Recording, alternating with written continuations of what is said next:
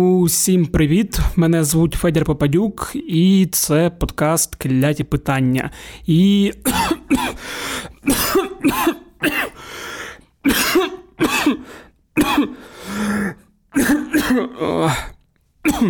Пробачте, щось розкашлявся, щось у горло попало, мабуть, пил. Не хвилюйтеся, не хвилюйтеся, не виймайте навушники з ушей. Так от, «Кляті питання» – це подкаст, у якому я відповідаю на усі ті кляті питання, які сверблять та царапають вас зсередини, викликають безсоння та почуття стурбованості. Якщо питання викликають у вас лихоманку, запаморочення голови або кашель, то це не кляті питання, це питання суто медичного характеру.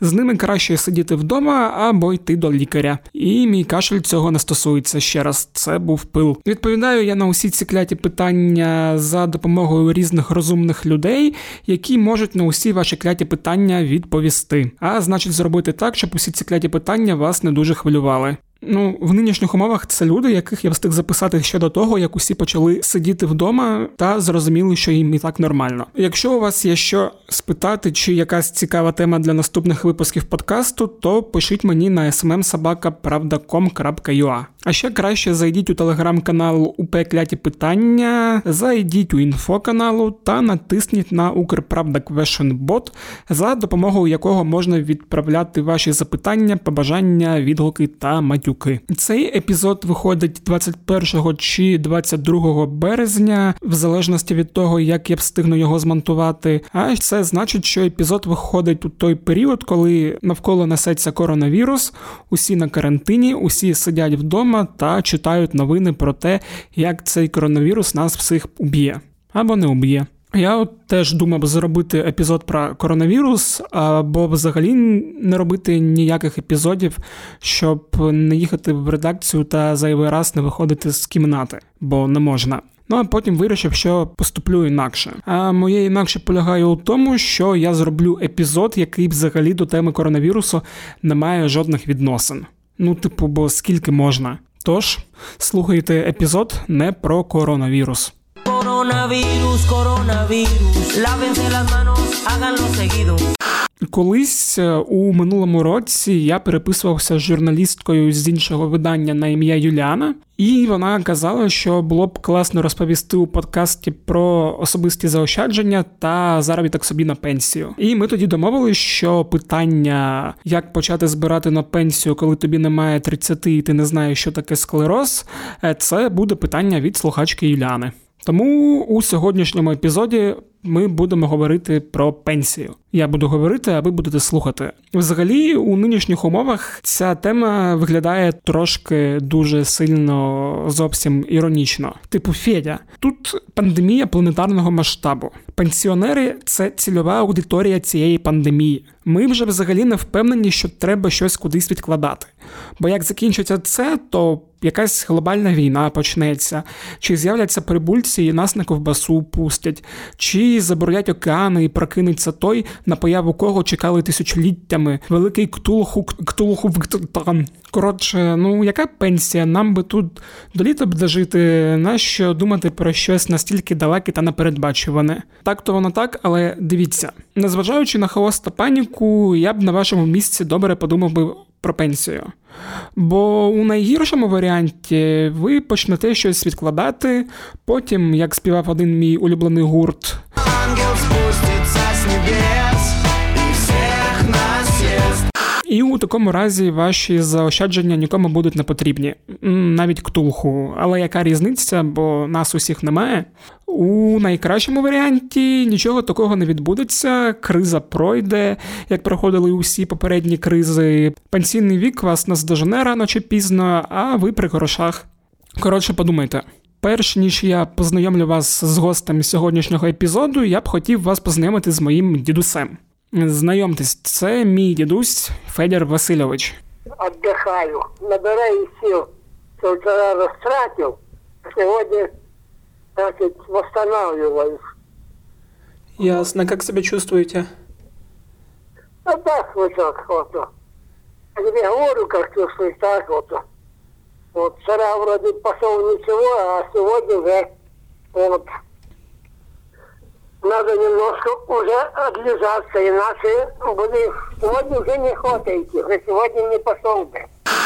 Цього року йому виповнилося вісімдесят п'ять років, і хоч здоров'я вже не те, але він ще може накостеляти палкою і вам, і мені. А ще, хоч це справи не стосується, але ми з ним повні тески. Я, як і він, Федір Васильович Попадюк. Рано чи пізно я розповідаю цю історію кожному, що у моєму роді по батьківській лінії ця історія з Федорами Васильовичами та Василями Федоровичами триває вже, мабуть, років сто п'ятдесят. Якщо я правильно підрахував.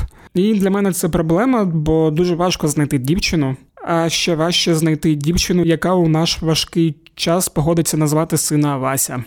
Але щось я відволікся. Мій дідусь пенсіонер і на пенсію вийшов ще за радянських часів. Багато працюючи руками, через що я його вітаю і з Днем будівельника, і з Днем шахтаря. Що ще вам розповісти про нього? Він народився у місті Калуш Івано-Франківської області, де неймовірно шалена концентрація людей з прізвищем Попадюк на квадратний метр. І через що я тепер вважаю себе галичанином. І чомусь справжнім галичанам моя самоідентифікація не подобається. Хм. Коли закінчилася Друга світова війна, моєму дідусеві було десять років, а його дитинство прийшлось на післявоєнні роки. Молодим парубком він поїхав на Донбас, де й залишився жити. Він застав розвал ес ер ес ер, кризу дев'яностих, кризу дві тисячі восьмого року та війну на Донбасі. Коротше, за свій довгий вік він застав чимало криз, коли здавалося, що все пропало і це назавжди. А це я вам зараз у контексті коронавірусу кажу. І свого дідуся я згадав не просто так. Бо якось років з п'ять тому ми з ним сперечались про те, що я обов'язково маю думати про пенсію і працювати на пенсію, що пенсія – це дуже важливо. А я йому доводив, що маю думати не про пенсію, а про те, як побудувати своє життя таким чином, щоб від державної пенсії не залежати і взагалі на неї не покладатися. Бо коли ти дивишся на теперішніх пенсіонерів, ти розумієш, що на пенсію взагалі покладатися не можна, хоча у мого дідуся і не найгірша ситуація. І декілька тижнів тому я зателефонував йому, щоб дізнатись, чи не змінилася його думка. І, звичайно ж, його думка взагалі не змінилася. Помните, ми з вами про пенсію спорили? Спорили на що? Про, з вами про пенсію. Що мені треба працювати на роботі, щоб потім у мене в старості пенсія була. Ну, конечно, надо работать, чтобы был, был стаж, была пенсия. А ты что думаешь? А если это не будет не государственная пенсия? Не будет государственная? Да. Ну, не знаю, какая. Есть, есть такие страны, что, э, значит, родители...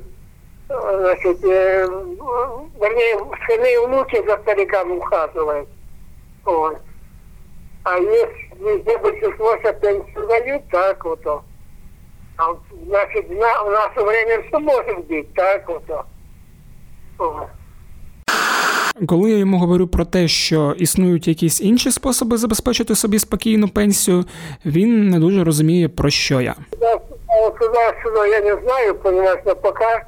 Пока такого не видно, слышно все, вот, чтобы, чтобы государство не беспокоилось. Вот, где-то есть, и раньше было, и где-то есть сейчас, такие еще не платят. Но большинство страны платят, так, вот у стариков. Так маленькая вот. же. А? Маленькая же пенсия. Ну, маленькая, так, вот, ну, если ты зарабатывал тысячу, так тебе не будет три платить, так, вот, а... Считай, девяносто процентов заплатит девятьсот. Так вот. Вот такие, понимаешь, раз, раз я шел на пенсию, нам платили пятьдесят процентов. Вот. Ну и десять процентов профсоюзные добавляли. Вот. Ну, ви зрозуміли. Мій дідусь думає, що покладатися можна тільки на пенсію від держави. І працювати треба тільки на пенсію від держави. І працювати треба так, щоб на старості у тебе була пенсія від держави. Звісно, ну так. Лучше, поки такого нету, розумієш, тобі не слышу, я нігде, бо ти там, бо ти там, не слышу, що не буде. пока вот во всем мире такая, понимаешь, тенденция есть. Ну, ты же работаешь, понимаешь, об отчислении идет до пенсии уже вот с каждого твоего заработка. Вот. Понял? Отчисление нет. Вот что у белых конвертах получает, там, конечно, отчислений не будет. Было что через, через подоходы и так дальше, через банки и так дальше зарплата. А так, я у тебя поработал, ты мне дал, но никуда не чиститься. Також дідусь вважає, що в мене має бути трудова книжка, що я маю здобувати пенсійний стаж, вписувати туди усі нагороди та премії та таке інше, щоб потім мені на старості докинули пару сотень або десятків гривень. Мене то стаж до пенсії я пішов по второй сітці, угольна промисловість, на поверхності. От. Вот, я уходил на пенсию, у меня было сто тридцать два рубля, потолок. Тут было профсоюзе такая, а потом все это пере, перекручивали, перекручивали, перекручивали. Так вот, ну так что. У меня стажа сорок два года. Тогда мне насчитали сто тридцать два, а потом же вот это вот пере... добавление, добавление, добавление, добавление, вот это самое. Вот это мне немножко набежало. Да, у меня еще... За ордена, так вот, я воевал за, за, за стаж, за пенсию, и все, ой-ой, вот. Вот. Пришел на фабрику, чтобы пять лет раньше уйти, вот. И там э, все, вот, работали то на улице, то у подобного, вот. Нет, как каменщики, шестьдесят лет. Я не, вот, я в печах, в трубах, значит, так вот, давай мне стаж такой. О, боровся все время. І, в принципі, так думає не тільки він. Але чи так це і що взагалі таке пенсія? Для розуміння. Пенсійне забезпечення в більш сучасному вигляді з'явилося тільки в кінці дев'ятнадцятого століття. Хоча пенсійні зачатки були ще в середні століття і навіть в Римі. Наприклад, тільки для військових і держслужбовців, наділяючи їх земельними паями. Також існували недержавні професійні об'єднання, там люди могли організовуватися, платити частину від прибутку і тим самим страхуватися від хвороб або втрати дієздатності. Ну а сучасну організовану пенсійну систему створили в Німеччині в кінці дев'ятнадцятого століття. Саме тоді, двадцять другого червня тисяча вісімсот вісімдесят дев'ятого року, канцлер Німецької імперії Отто фон Бісмарк, який фактично і об'єднав Німеччину у імперію, першим ввів поняття «пенсія». Тоді ж він переконав Рейхстаг прийняти закон про пенсійне забезпечення у зв'язку з віком або втратою дієздатності. Отримувати пенсію мали право люди, які досягли семидесятирічного віку, і це при середній тривалості життя у сорок п'ять років. Канцлер ввів солідарну систему загальнообов'язкового державного пенсійного страхування. Характерна риса німецького напряму полягала у тому, що соціальне страхування було обов'язковим та базувалося на внесках. І роботодавці, і робітники мали вносити кошти на його фінансування. Таким чином, право на пенсію надавалося людині, яка добросовісно виплачувала всі внески. А варто ще зауважити, що в цілому все це відбувалося автономно від держави, і виплати були мізерні – десять відсотків від зарплати. Ну і багато європейських країн цю практику перейняло також. Хоча британська пенсійна система, на відміну від німецької, передбачала виплати навіть тим, хто не вносив ніяких внесків. А всі ці виплати, зрозуміло, покривалися з державного бюджету. Е, ну і треба взагалі сказати, які види пенсій існують у світі. Вони розподіляються за принципом накопичення. Є, наприклад, розподільна або солідарна. Це коли пенсіонеру платять гроші, які збирають у вигляді пенсійних внесків з інших працівників.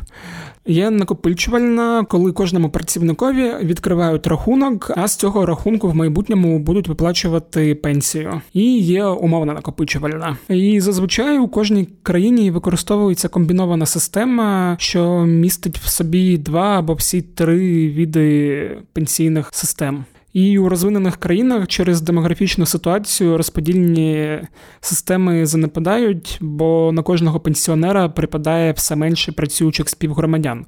У США в п'ятдесятих роках на одного пенсіонера припадало вісім працездатних, а в дві тисячі двадцятому році кількість працюючих зменшилася вдвічі – один до чотирьох.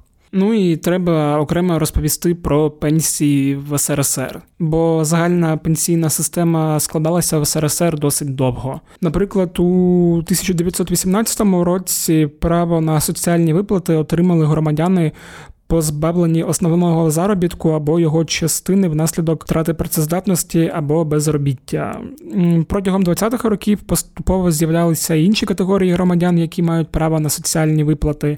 Так, в тисяча дев'ятсот двадцять першому році на підвищені пенсії могли претендувати люди похилого віку та інвалідні педагоги, які мають заслуги в справі народної освіти. Поступово ввели пенсійне забезпечення для військових, які втратили працездатність під час бойових дій.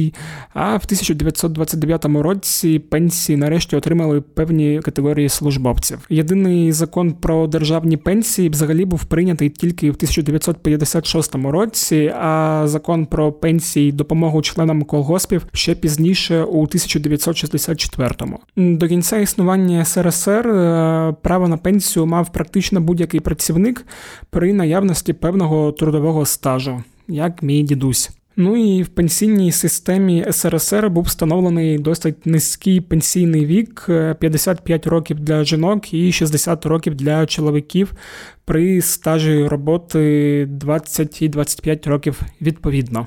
Така пенсійна система і досталася у спадок Україні. Її головний недолік, серед усіх її недоліків, полягає у тому, що у держави тупо немає грошей, щоб забезпечити нормальну пенсію для усіх пенсіонерів. Бо в Україні діє солідарна система, і пенсіонерів зараз більше, ніж працівників, і пенсійний фонд завжди в дефіциті, і цей дефіцит тільки зростає. Наприклад, у дві тисячі дев'ятнадцятому році, наприклад, у дві тисячі дев'ятнадцятому році видатки на пенсію склали одинадцять відсотків ВВП, а на покриття дефіциту пенсійного фонду держава додатково виділила сто сорок мільярдів гривень з бюджету. Це дуже багато, прям дуже-дуже багато. Також держава не дуже ефективно розпоряджається нашими коштами. От у нас на економічній правді була колонка Валентина Хохлова, члена правління громадської організації «Українська альтернатива», у якій той за допомогою калькулятору на сайті «Ціна держави» підрахував наступне. Особа із ставкою дев'ять тисяч дев'ятсот тридцять вісім гривень щорічно сплачує державі тридцять одну тисячу сімсот шістдесят чотири гривні відрахувань у пенсійний фонд і може розраховувати на чотири тисячі п'ятсот шістдесят гривень у разі виходу на пенсію у віці шістдесят п'ять років. Якби людина не сплачувала ці кошти державі, а робила власні накопичення під чотири відсотки річних, то за сорок років трудової діяльності накопичила б три мільйони з гаком. Е, яку ж пенсію можна забезпечити, маючи такі накопичення? Е, це залежить від тривалості життя після виходу на пенсію. Е, на двадцять років – вісімнадцять з половиною тисяч гривень, на сорок років – дванадцять тисяч сімсот гривень. Е, тобто на двадцять років пенсійного життя людина може забезпечити собі вчетверо більше пенсію, ніж це робить держава. Е, якщо людина перебуватиме на пенсії сорок років, то вона забезпечить собі утричі більшу пенсію, ніж їй надає держава. Ну, ви зрозуміли. Пенсійну систему час від часу намагаються якось реформувати. То підвищуючи пенсійний вік, то підвищуючи пенсію, то підвищуючи трудовий стаж. Можливо, коли-небудь відбудеться ще одна пенсійна реформа, яка дозволить перейти на обов'язково накопичувальну систему.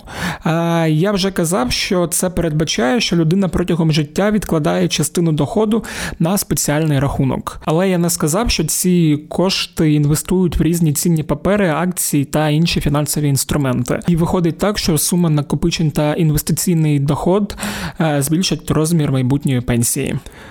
У накопичувальної пенсійної системи є один мінус, оскільки гроші інвестуються у різні акції та папери, то можливі якісь втрати через різні кризи. От як, наприклад, зараз, коли на фоні коронавірусу сипляться фінансові ринки і всі знову говорять про наступну фінансову кризу. Хоча, з іншого боку, у довгостроковій перспективі завжди більше шансів програти, ніж виграти. Якщо на кхтулху, звичайно. Ну і накопичувальну систему нам обіцяли в Україні, і це була частиною програми президента Володимира Зеленського. Але коли це відбудеться, невідомо, бо впроваджувати накопичувальну систему в Україні бояться, постійно її відкладають на потім. І, судячи з усього, у найближчі роки ніякої накопичувальної системи в Україні не буде. Що повертає нас до питання, що робити, якщо ти хочеш відкладати на пенсію, але не залежати від держави? У такій ситуації простим українцям залишається тільки йти у недержавні пенсійні фонди. Недержавний пенсійний фонд – це юридична особа із статусом неприбуткової організації, яка діє винятково для накопичення пенсійних внесків на користь учасників фонду та управління цими активами шляхом інвестування. Не знаю, в курсі ви чи ні, але в Україні недержавні пенсійні фонди працюють вже понад п'ятнадцять років. У нас таких шістдесят два, двадцять з них з активами понад десять мільйонів гривень.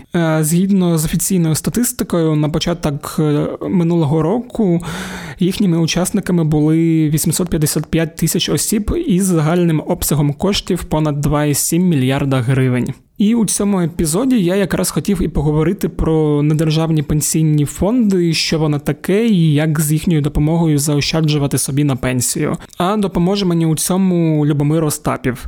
Він є засновником соціального проєкту фінансової грамотності «Сімейний бюджет», а також партнером проєкту фінансового планування життя ай план крапка ю а. Дуже раджу почати слідкувати за Любомиром та його сімейним бюджетом. Він дає багато крутих порад по особистим фінансам, пише круті та корисні статті та записує такі ж круті та корисні відео. І у цьому епізоді він розповість про те, чим можуть бути корисні недержавні пенсійні фонди, скільки грошей можна туди відкладати, які у них є недоліки та альтернативи. Давайте слухати!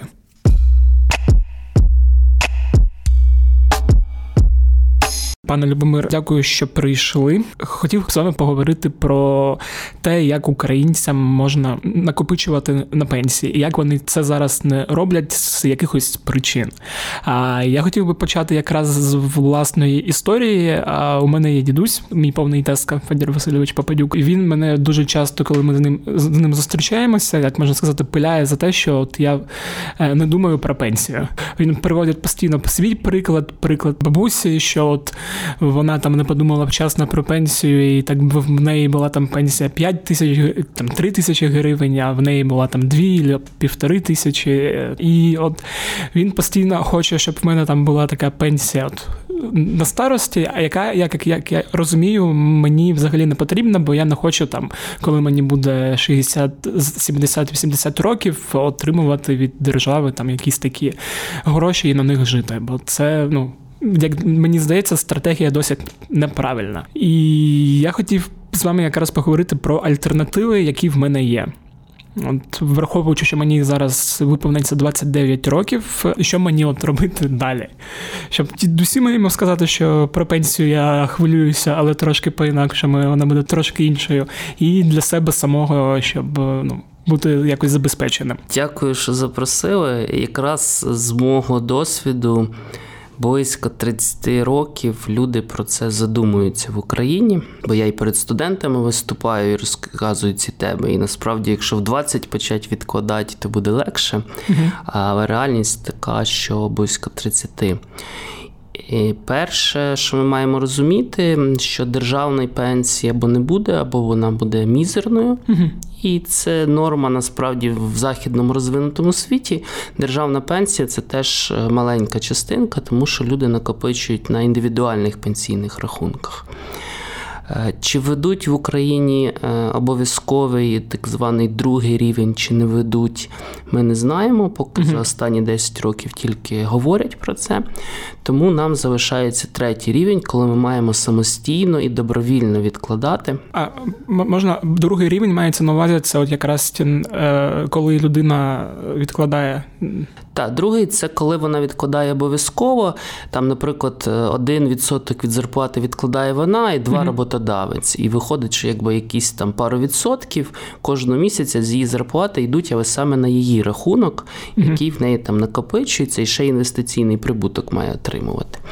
Ось, ця, ця практика е, давно працює на Заході, вона успішна, і тут велика перевага, що це достатньо автоматичний процес. Mm-hmm. Та? Тобто людині, по суті, дається вибір, і йому кажуть, дивись, ми тебе автоматично в цю програму включили, в тебе там буде там, чотири відсотки зніматись. Хоч постав галочку, і ти вийдеш з програми. Mm-hmm. Але більшість людей розуміють, що це потрібно, і галочка стоїть, і вони успішно mm-hmm. а хтось, а хтось просто забуває цю галочку знімати, та, бо та. людина так влаштована. Ось. В нас все прозаїчність, в нас потрібно це робити добровільно. Третій рівень, тобто це недержавні пенсійні фонди та накопичувальне страхування, те, що доступно і куди відкладають. Угу. А які є недержавні пенсійні фонди? Їх є кілька десятків, uh-huh. але знову-таки ми маємо дивитися на лідерів. Ну, тобто, якщо фонда там менше двадцять мільйонів гривень під управлінням, я б його взагалі не розглядав. Якщо фонд на ринку менше п'яти років і немає за ним компанії з репутацією, я би теж не розглядав. І по факту все зводиться там десь до трьох-п'яти фондів, я їх можу назвати. Це о те пе-пенсія, це Династія, це Всесвіт. Зараз ось фонд від Ліга, Ліга пенсія вийшов. Ну, ось це основні топові фонди, між mm-hmm. якими насправді потрібно вибирати. І потрібно вибирати обов'язково з українських, так? Там західні пенсійні фонди для українців не, як, не опція чи опція? Неможливо. Ми не можемо стати учасником там, американської чи польської пенсійної програми, живучи в Україні. Угу. Те, що ми можемо зробити, але там є відповідні високі вхідні бар'єри, тобто раціонально, якщо є в людини десять тисяч доларів вкласти, то вона може американського брокеру купувати там іноземні інвестиційні фонди. І насправді людям, якби, в яких є достатньо капіталу, ми так і рекомендуємо. Тобто якась частка в Україні, якась частка за кордоном. А якщо говорити про те, що доступно кожному, там, і я можу там, з Приватбанку, з Монобанку в два кліка поповнити свою пенсію, то це недержавні пенсійні фонди або лайфові страхові. Угу. Е, ну, от перше, що я роблю, я обираю от не пенсійний фонд. Давайте там, ну, фонд А його назвемо, щоб не обирати так. один з, з цих конкретних. А перше, що, про що мені потрібно подумати? Розмір моєї заробітної плати, він впливає на те, скільки я можу дозволити там, собі відкладати і, ну, і взагалі скільки потрібно заробляти, щоб починати відкладати на пенсію? Та, я, я би міркував таким чином. Вхідні параметри. Так. Мені там, давайте на моєму прикладі, я почав відкладати дві тисячі чотирнадцятий рік, угу. та, тобто це було десь тридцять два роки, якщо не помиляюсь. І поставив собі ціль, значить, недержавна пенсія в п'ятдесят сім. Угу. Я собі е, окреслив горизонт, скільки я відкладаю. Тобто це двадцять, двадцять п'ять років. Далі там, е, я ж розумію, є такі калькулятори пенсії, вони є і на сімейному бюджеті. Тобто, а скільки я потім хочу отримувати цю пенсію для розрахунку, там, наприклад, до вісімдесят сім років. Угу. І е, далі потрібно визначитись сумою внеску, який я буду щомісяця вносити. В мене це, до речі, автоматично робиться. Я в Приват двадцять чотири налаштував регулярні платежі, і воно там само з карточки списує. Mm-hmm. От я почитав, починав з маленьких сум, там це було десь триста гривень, щоб просто почати. Mm-hmm. Зараз за п'ять років я вже довів цю суму, я зараз відкладаю дві тисячі двісті гривень щомісяця. Це тільки моя пенсія, що дружина відкладає паралельно. І я ростив цю суму так поступово. Mm-hmm. Так? Взагалі, от скільки відкладати, ну скільки можеш відкласти для себе майбутнього, стільки потрібно відкладати. Якщо дивитись західну практику, то для пенсійних заощаджень, які робляться там двадцять-тридцять років, десять-дванадцять відсотків їхнього доходу вистачає, щоб цю ціль закрити. Mm-hmm. Тобто там незалежності від того, скільки я заробляю, я там відкладаю десять-дванадцять відсотків. Так, ну, як правило, от якщо я в Україні там людей запитую, там візьмемо там ай ті-спеціалістів, mm-hmm. та от, скільки тобі там треба, то десь діапазон коливається від двох до п'яти тисяч доларів в місяць на сім'ю, вони би хотіли мати пенсію. Mm-hmm. І це така фінансова ціль. Ага, і вони від цієї цілі вже від... Так, я можу в калькуляторі всім цим погратися. Тобто, скільки я буду відкладати, в який вік я вийду на пенсію, ясно, чим я вийду в п'ятдесят сім чи в шістдесят п'ять, це значить ще вісім років додаткового накопичення. Угу. І тут е, на нас же діє магія складних відсотків. Хтось з американських президентів сказав, що це восьме чудо світу. А, я правильно розумію, от ці гроші, що вони відкладаються, вони ж відкладаються, там є якісь, ну, по-перше, є проценти, які я отримую там з часом, і є якісь комісії. От давайте поговоримо про це. От про перше, це проценти. Там, я так розумію, вони можуть відрізнятися. Там це може бути, умовно кажучи, сім відсотків річних, тобто з тих там тисячі гривень, гривень, яку я поклав там за місяць, це там тисяча сімдесят, так виходить, я отримую. Так, так і є. Діяльність фондів, вона є прозора, тобто на сайтах на державних пенсійних фондів можна подивитися їх дохідність там за останні п'ять, в деяких випадках десять років. І для них головний показник, там, як кажуть, бенчмарк – це інфляція. Uh-huh. Якщо вони в своїй діяльності обганяють інфляцію, то це що значить? Ваші гроші не знецінились, головне. А якщо обігнали, то ще й трохи примножились. От це їх основна ціль. Відповідно, зараз їм легше, тому що інфляція в Україні впала там в район п'ять відсотків. Якщо фонд зараз буде показувати навіть десять відсотків, а це без проблем є на депозитах, в облігаціях внутрішньої державної позики, то ось уже десять мінус п'ять інфляції, п'ять реального прибутку. Якщо подивитись на успішні топові фонди, то вони за десять років обганяють інфляцію досить суттєво і гарно працюють. Топові українські чи світові? Я говорю зараз а, про українські, про українські державні. Так. Так. Угу. А які комісії вони беруть? Це одна з таких ще проблем, які стримують трохи розвиток недержавного пенсійного страхування в Україні, тому що комісії великі. В топових фондів я аналізував, у нас на сімейному бюджеті, до речі, є їх порівняльна таблиця, де всі ці комісії вказані. Там чотири-п'ять відсотків від якби суми активів фонду в рік. І тут треба розуміти просто, що фонд – це не один власник, там така система противаг створена, що це фактично кілька різних незалежних компаній. Там є адміністратор фонду, який веде облік цих всіх рахунків, там, кому що належить. Є компанія з управління активами, яка вирішує, куди вкладати гроші, тобто це такий інвестиційний менеджер.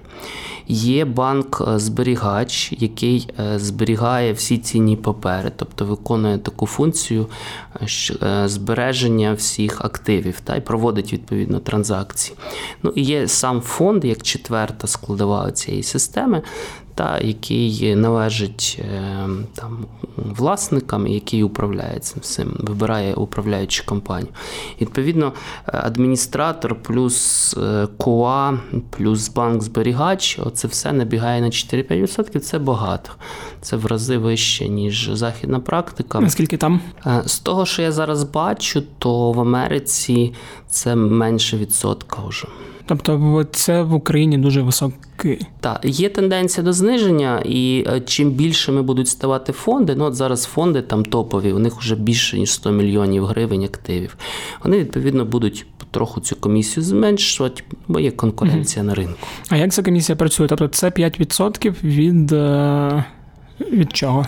Від активів. От, припустимо, в активах фонду є сто мільйонів. Вони mm-hmm. за рік заробили двадцять відсотків. Мало би бути сто двадцять мільйонів. Але mm-hmm. насправді буде не сто двадцять, а вони там... сто п'ятнадцять. Так, да, сто п'ятнадцять, бо п'ять заберуть собі. Якщо врахувати, що ще інфляція, там п'ять відсотків, то реально активи, якби купівельна спроможність от ваших пенсійних грошей, вона виросла всього на десять відсотків. Та, тобто сто десять мільйонів активів фонду. Є ще такий ризик, умовний ризик, що якась наступна криза, а зараз останні роки всі говорять про рецесію, так, економіки, що вона може впасти, і які тут можуть бути там застереження, не застереження? З цим переживати не варто, тому що пенсійний фонд – це структура з довгими грошима. Угу. Довгими – це десять, двадцять, там, в моєму випадку двадцять п'ять років. За двадцять п'ять років буде дві, може навіть три кризи світового масштабу. Вони пройдуть, і якщо от людство збереже цю планету в придатному стані для життя, то все одно, врешті-решт, економіка буде рости в довгостроковому періоді. Тому фонд, він не вкладає, ясно, в якісь там спекулятивні активи чи в акції Тесла. Угу. Це теж надійні консервативні інвестиції, які там тільки рости будуть в довгостроковому періоді. А, ну, а що, що вони взагалі вкладають? Тобто, я так розумію, це акції якихось компаній, але не такі...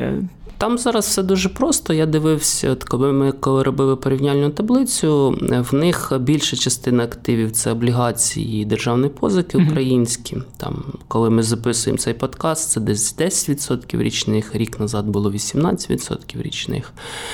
Там є депозити. І тут треба розуміти, що фонд, по-перше, оскільки він великий, він може отримати кращі умови по депозиту, ніж там людина з вулиці прийде.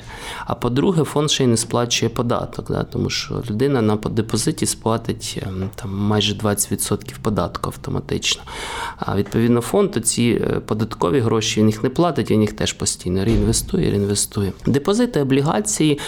Зараз в Україні з'являються корпоративні облігації, там от Укрпошта, Нова Пошта, і в деяких фондів вони є вже.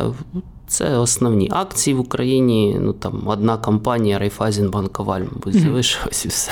А вони саме українські не можуть з глобальними співпрацювати там акціями, там облігаціями, тільки з українськими, правильно? Їм же це дозволили. Вже була навіть одна тестова покупка. Це коли купляли акції Apple? Там не Apple, а Спай, це індекс Ес енд Пі п'ятсот купили. Ага. І ми дивимося, тобто це вже легально, але просто ця система ще не, не запрацювала. От. Я думаю, що в перспективі двох років ми побачимо або в існуючих структурах фондів частку іноземних активів, або це, можливо, будуть нові фонди, які будуть говорити, що ми орієнтовані на Захід, ми купуємо там індекс американських компаній чи індекс світових, угу. І в людини буде можливість там диверсифікувати трохи. Угу. Ну, і це, скоріше за все, будуть якісь, ну, Ес енд Пі п'ятсот, да? Це класика, та uh-huh. американський індекс Ес енд Пі п'ятсот, так звані large cap, великі компанії Америки, п'ятсот. Історія показує, що це дуже-дуже хороший актив. Да, там же, здається, з кимось Уоррен Баффет, так, посперечався, що там він вкладає в Ес енд Пі п'ятсот, а інша людина в якісь, які він обирав, і Ес енд Пі п'ятсот просто показав зростання там за, ну, Баффет переміг. За десять років, так. Це відома uh-huh. Паріз з хедж-фондом, і мені дуже подобається фраза Баффета, він каже, якщо ви в цьому не розбираєтесь і, і не хочете, і не знаєте, що робити, але ви здатні десять років ці гроші не, не чіпати, просто купіть індекс. Uh-huh. От. Тому що за десять років криза пройде, піде, а індекс, він в довгій перспективі з реінвестицій і дивідендів під десять відсотків річних може давати. Тому е- зараз українцям це доступно, та? Ми можемо вивести кошти на іноземного брокера, купити індексні фонди, просто, як я говорив, що це там тисяч десять доларів для старту треба. А багато людей мене запитують, як я можу там сто гривень в місяць відкладати, чи там сто доларів в місяць, та? Або щоб це було маленькими сумами регулярно щомісячно. От для цього поки що є локальні фонди. Угу. Тобто, умовно кажучи, якщо в мене там немає активу там на суму там десять тисяч доларів і вище, то краще це пенсійні фонди, не державні. Бо я так розумію, ну, депозит – це ідея погана, тому що, по-перше, вона тільки там якось зберігає від інфляції, то не завжди, і плюс є високі комісії, так?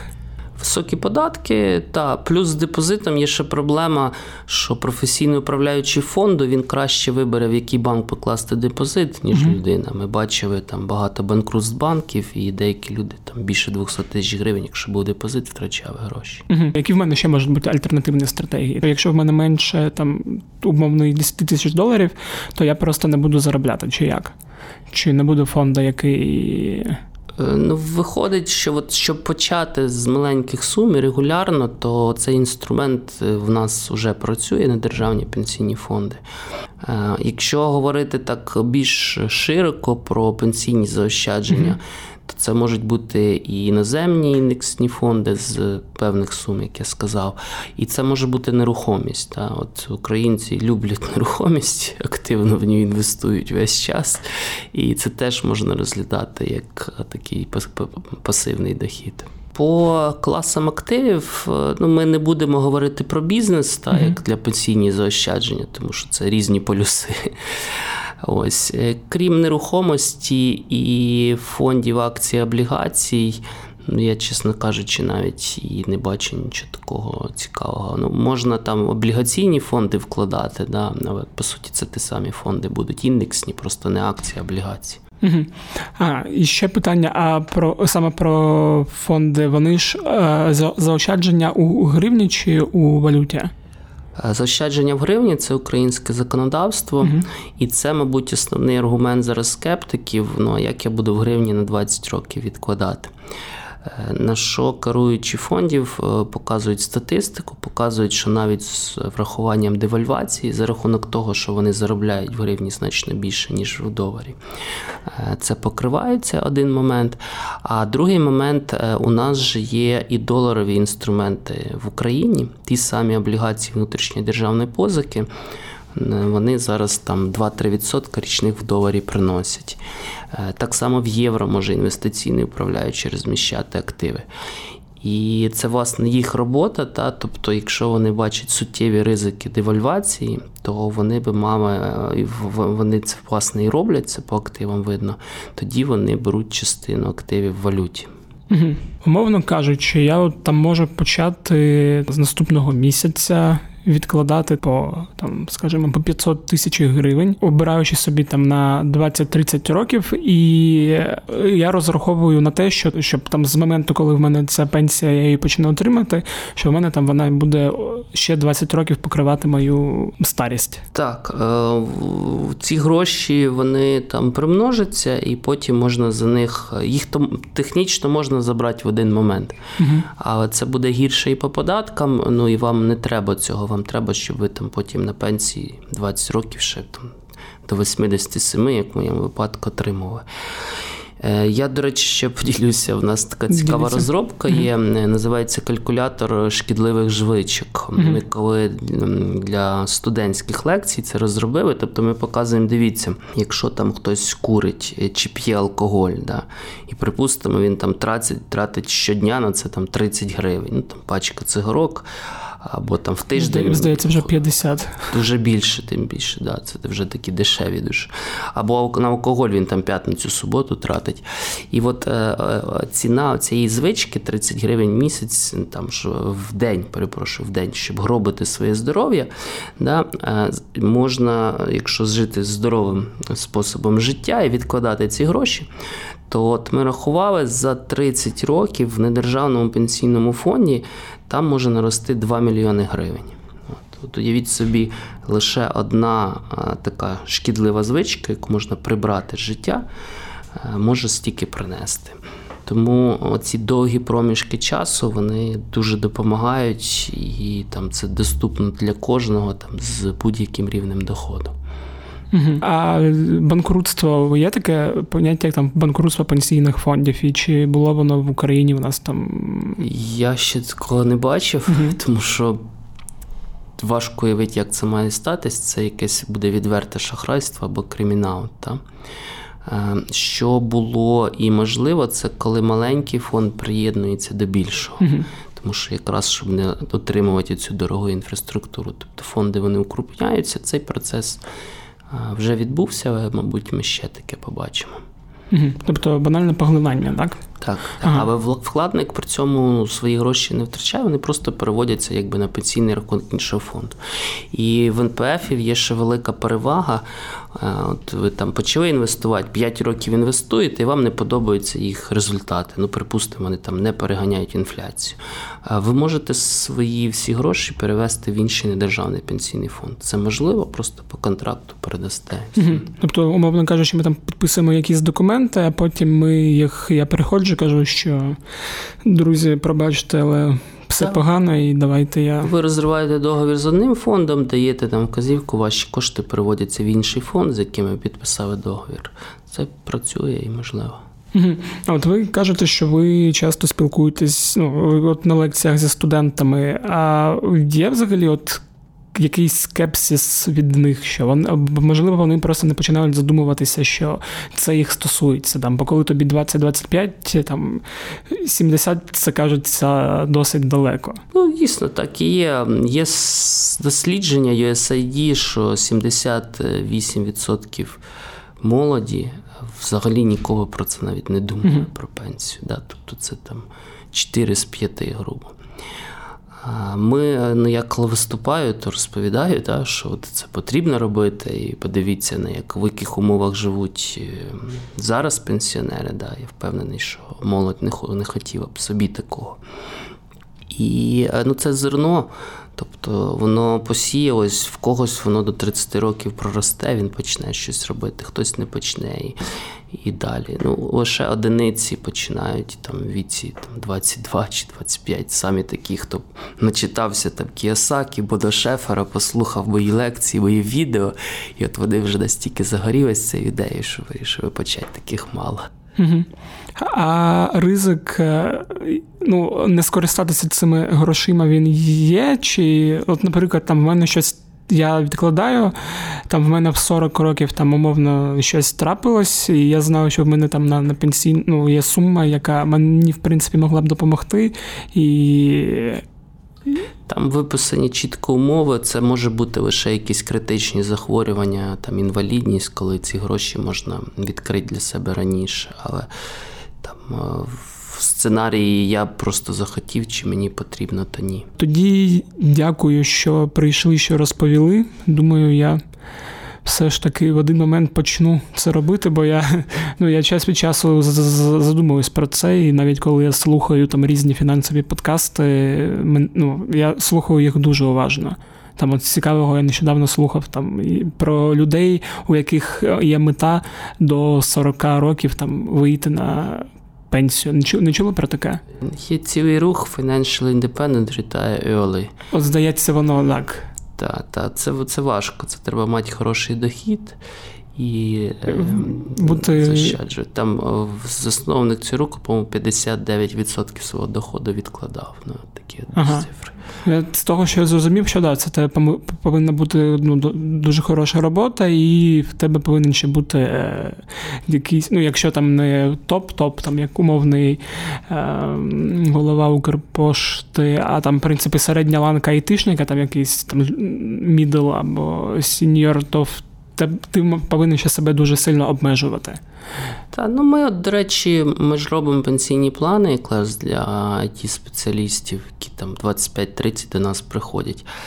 Е, якраз, якщо вони ставлять собі за ціль там сорок п'ять - п'ятдесят років, то це не так важко, бо в них там двадцять років є, в них хороші доходи, та, і відкладати там десять - дванадцять відсотків від такого доходу в Україні – це взагалі не проблема. Угу. Зрозуміло. Тоді дякую. Так, дякую, що запросили.